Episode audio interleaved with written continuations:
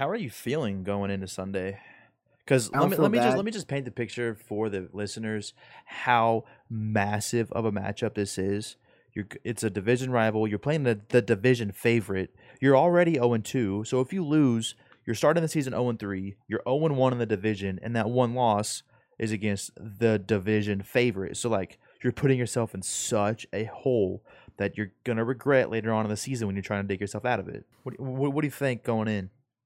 So the thing is, really, you cannot. Okay, you can lose this game and still be fine.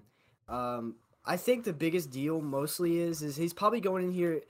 No matter what he says, he's probably not expecting to win this game. Like I- he's probably never gonna like never gonna say that. as Talking about Frank. Reich?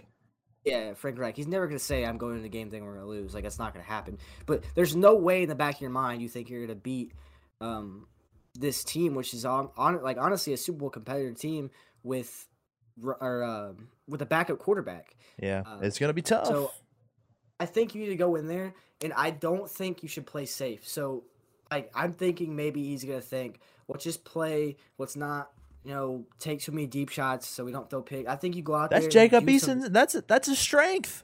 His big that's what I'm arm. I think, I think Tennessee is not expecting the Colts to come out there and start slinging it. So I'm thinking if Eason's out there, like they need to go out there first play of the game. Like this sounds like I'm being like dead serious right now. Like first play of the game, play action, deep ball. Like get get the touchdowns when you can get them because when you're on third and 15 trying to go deep, like they're Yep. probably not going to work against this defense knowing yeah, when you get an incompletion on first down, a stuffed run or a sack on second, you're third and long, boom, three and out. Yeah. Tennessee has the ball, place is rocking. Yeah, that's that's the thing. So, as far as how big of a game this is, um, it's just like really any other matchup going into the, or just like any other divisional matchup, because this is a team that we're gonna have to compete against on the numbers going Yep. into the get the wild card spot.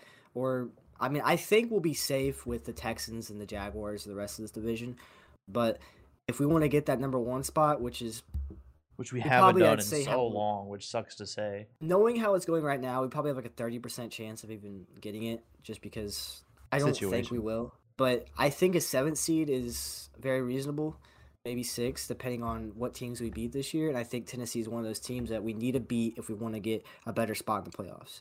Um, looking later on in the schedule, we have Oakland or Vegas, the Raiders, our second to last game. Can you imagine how big that's going to be? Because they're going to be fighting for a playoff spot, probably second in their division with the Chiefs. Like that's going to be a massive game, second to last game of the season. See, the problem with the Raiders will be is that they're going to be one of those teams. I think they could have a eleven and six season or a ten and seven season because I think Colts probably going to be in like eight and nine or nine and eight. Yeah, Um, the- the Rams or not the Rams, the Raiders will potentially maybe even win 12, 12 games, and they will still might not get in the playoffs just because of the Chiefs. yeah. But uh, yeah, Raiders and Colts. I believe. I feel like right now the way the teams are playing, the Raiders probably have more of a chance of going to the playoffs.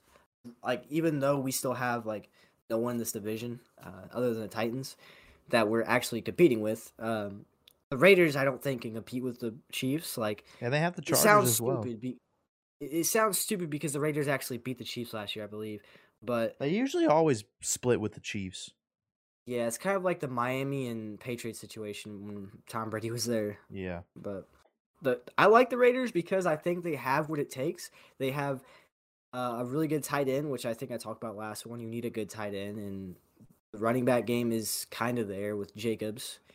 I got lucky in the Ra- in the Ravens game. I feel like that was a really that was a really weird game. They probably shouldn't have won that game. Which I I can't mean, say Baltimore that either. threw it though. Yeah, they they I guess they earned it, but But to, to, to close with the Colts, one of the biggest games of the season so far. One of the biggest games when we look back at the end of the season. We're going to look back at this game if we win or lose, and it's going to have an impact later. Um, Carson Wentz probably not going to play. Frank Reich is to- bouncing around, not saying that he won't. He hasn't even practiced. He says he's never been in, uh, started a game when he's never practiced during the week, so he's probably not going to play. I don't even want to see him play. Start Eason, see what we got in him. Hopefully, our O line wakes up. Hopefully, Jonathan Taylor has a massive day alongside Nyheim Hines, and um, we need our defense to play great in the first and second quarter. I think too. yeah. So I'm gonna my prediction for this game, I'm gonna, gonna I'm gonna compare this to last year when we put the Jaguars to the end of the season. I know the Jaguars were a shit team last year, Oh but yeah. if you look at the if you look at the stat sheet of basically what happened, it's basically how I can see this game ended up being. Um, Jonathan Taylor did rush for 250, which is Yeah, kind of insane. That's Dude, not what I'm that saying, game but- last year was incredible. So Phil Rivers threw for 160. I mean, the, the leading receiver we had was Nyheim Hines with 50 yards. Yeah. Um, the defense really like Mike Glennon was torching, son. Yeah, I mean, like it was. That's what it needs to be. They need the Colts put up 28 points with basically nothing on stat sheet but Jonathan Taylor, and that's what it's gonna have to be. Yep. Um, I think, like I said, I think the goal is is if you can start off the bat, just go deep, go deep. Um, they were getting torched by the Cardinals. They were And getting Tennessee's defense really isn't that great. Like they're they're kind of bad. Granted, they Yeah, so stepped I- up really well on the road in Seattle against a team that torched us, but we usually play really good in Nashville. We we usually split with Tennessee, and it's we win there and they win here. I think we win this game. We need to win this game. Um, but the the thing is, man, is if, if Hundley steps foot on the field, dude, it's gonna be. We're not. We're, I'm I'm calling this right now. If Hundley plays the entire game, He's not gonna play we're not game. scoring a single point. He's not gonna play the entire point. game. Okay, that's why I'm, I'm just. I'm just. If he's even on the field, he's not gonna get a first down. I'm being serious. Like he will not get a first down on the three downs if he throws it. I agree with you. I watched him in training camp. This is firsthand experience right here in the training camp. I didn't know who Hundley was at first. Like I knew who he was, but I couldn't really see the players because they didn't have like I don't know. I just couldn't really tell. But I kept seeing one dude mess up, and that's immediately how I knew it was Hundley. Because looking at a distance, I couldn't really. I mean, obviously there's a difference in skin to- skin color there, but like Yeah.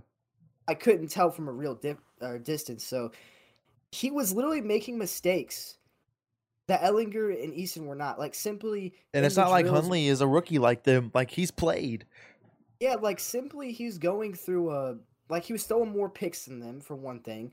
And when they were going through like the little drills of like you're looking you're looking forward and you're shuffling with your feet, holding on the ball, they come behind you and swat the ball and make sure the ball doesn't come out of your hands. And Hundley had to come out of his hands like three or four times. He's a weak it sauce. never happened to me. Like I was like, what? But So don't know. hopefully we're coming at you guys next episode hyped off a massive Colts win, but we will, I will will see. come in here screaming